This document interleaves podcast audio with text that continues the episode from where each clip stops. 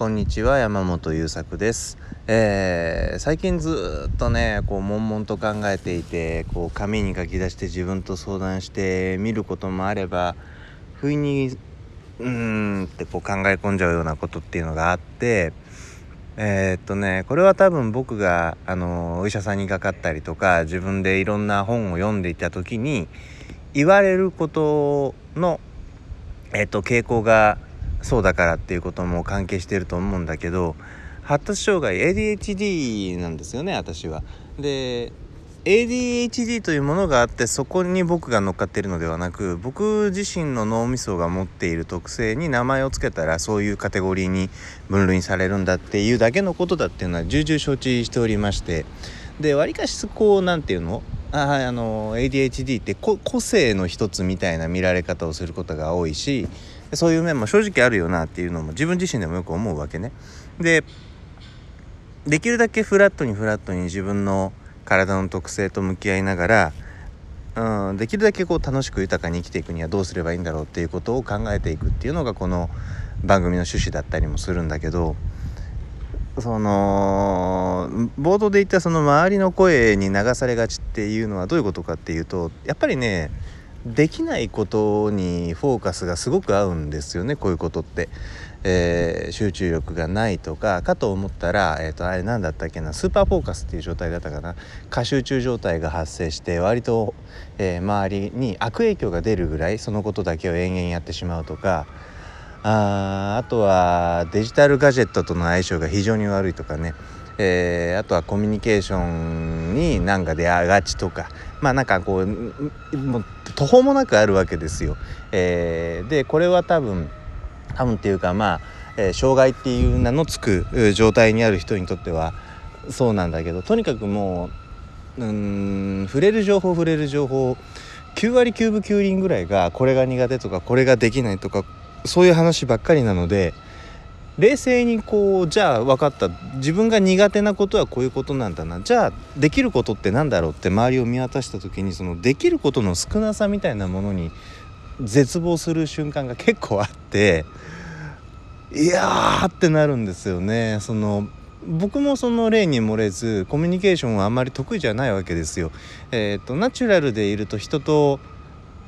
コミュニケーションを取るっていうことがすごくしんどいし難しく感じるし、えー、相手の方もなんか違和感を感じるっていうことが多いらしいので、それをなんとか軽減できないかと思ってコミュニケーションのことを学んだりっていうこともしていて、だから自分のコンディションを整えて丁寧にコミュニケーションに取り組むっていうことができれば、それなりの確率でまともなコミュニケーション取れるんだけど、まだねそこそこのかあの確率であのまともなコミュニケーションが取れないみたいなことはようあるわけですよね。でまあそれは一旦置いといて、えー、っとね苦手なこととかを並べていくと、いわゆる世の中でうまくいってる人たち、えー、っと幸せになっているというよりは成功している人々がこうした方がいい、ああしたことが方がいいっていうことのベースになっている能力たちだったりするわけですよね。例えばあの人がああいうことをやってうまくいったって聞いたら、一旦それを抽象的なところに上げて、それを自分なりに具体的なところに下げてきて、えー、プランを立ててその通りに毎日コツコツ実行していくみたいなことってもうね徹底的にできないわけよ。えー、だしもっとなんか小さいレベルで言っても、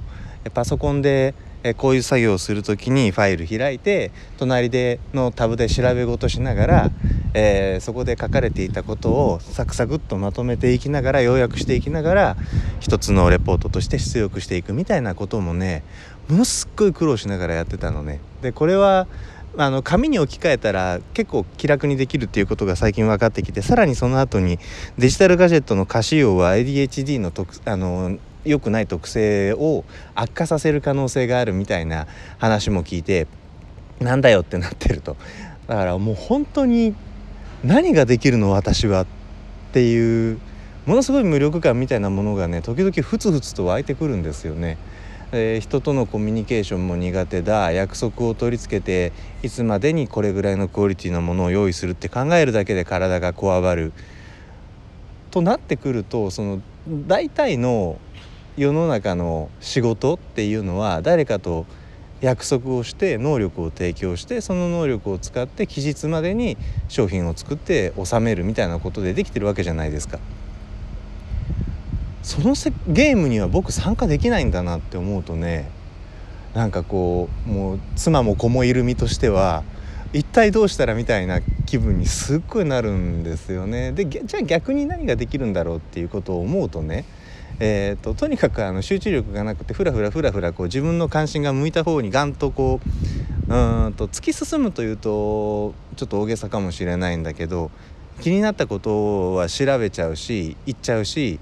聞きたくなるから、なんかね雑多な知識がわらわらと集まってくるんですよね。えー、でそうするとなんかこう、うーんよく言われるのは、本当にいろんなことを勉強してきて身につけていくよねみたいなことはよく言ってもらうんですよ、えー、といろんな方に。でそこでなんか気づいたことをあれとこれをやってきたんですけど、なんかすごい面白くってみたいに喋るのが楽しいぞって言ってもらったりするので、その辺あるいはなんかこうなんだろうかな、ある種アーティストとしてまあもともとミュージシャンもやってましたからね、その刹那に生きたものを生まれたものに一つの形を与えるっていうのが、まあ、ある種アーティスト的な活動だったりするわけで、そういう、えー、一般の仕事として業務としての積み上げて、うん、組み上げていつまでにそれを納品するみたいなことができないんだったら、その刹那的にやりっぱなしのものを大量に作っていってそれが売れるのを待つみたいな、えー、本当にアーティスト的な生き方みたいなことが選択肢になるのかなとか、いやもう本当にねそんなことばかり考えてます最近。えー、であの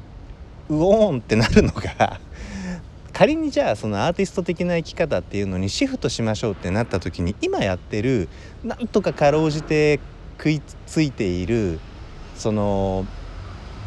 えー、社会人としての一般社会人としての、まあ、ギリギリアウトぐらいのところにいるんだけど、えー、それでもかろうじてそう食い、あの、食いつないでいるそれらの仕事を手放すところから始めないといけないんですよね。えー、っていうのはそれをやるとねものすごく元気がなくなるからものすごくしんどくなっちゃって、えー、時々ね一日何もできない、なんかその帳尻合わせみたいな感じで元気がしぼんで今日本当に何もできなかったみたいな日が出るんですよね。である時なんかそれがない月があって、収入はもちろん下がるんだけどもすごい元気だったのね、そのいっかげつもう嬉しくって嬉しくって、ああだからそういうことかってちょっとねあの思っているんだけど、そのそれを手放すっていうのはやっぱりあの怖い怖いわけね。えー、まあそういうリスクを取らないとね次の舞台っていうのはなかなかいけないんだなとか、なんかそんなことをもんもんもんもんと考えながら、えー、どこかで自分に勇気を与えてくれる理屈と出会えないかなとか、えー、思ってたりする今日この頃です、えー、というなんか独り言の回ということで、えー、今日はここで終わっていきたいと思います。またなんかねこの辺りのことについて進展があったり、えー、勇気振り絞ってみましたとか勇気出ませんでしたみたいなことがあったらご報告させていただきたいと思います。えー、この旧森ラジオは、えー、ちょっと生きづらいさを抱えてます私山本優作が日々の暮らしの中で、えー、考えていること、気づいたこと、やってみたら良かったこと、良くなかったことを、えー、シェア整理してシェアさせていただく、そんな場所に、えー、として、えー、と運営をさせていただいてます。よかったらまた次回も聞いてください。今日もありがとうございました。また次回。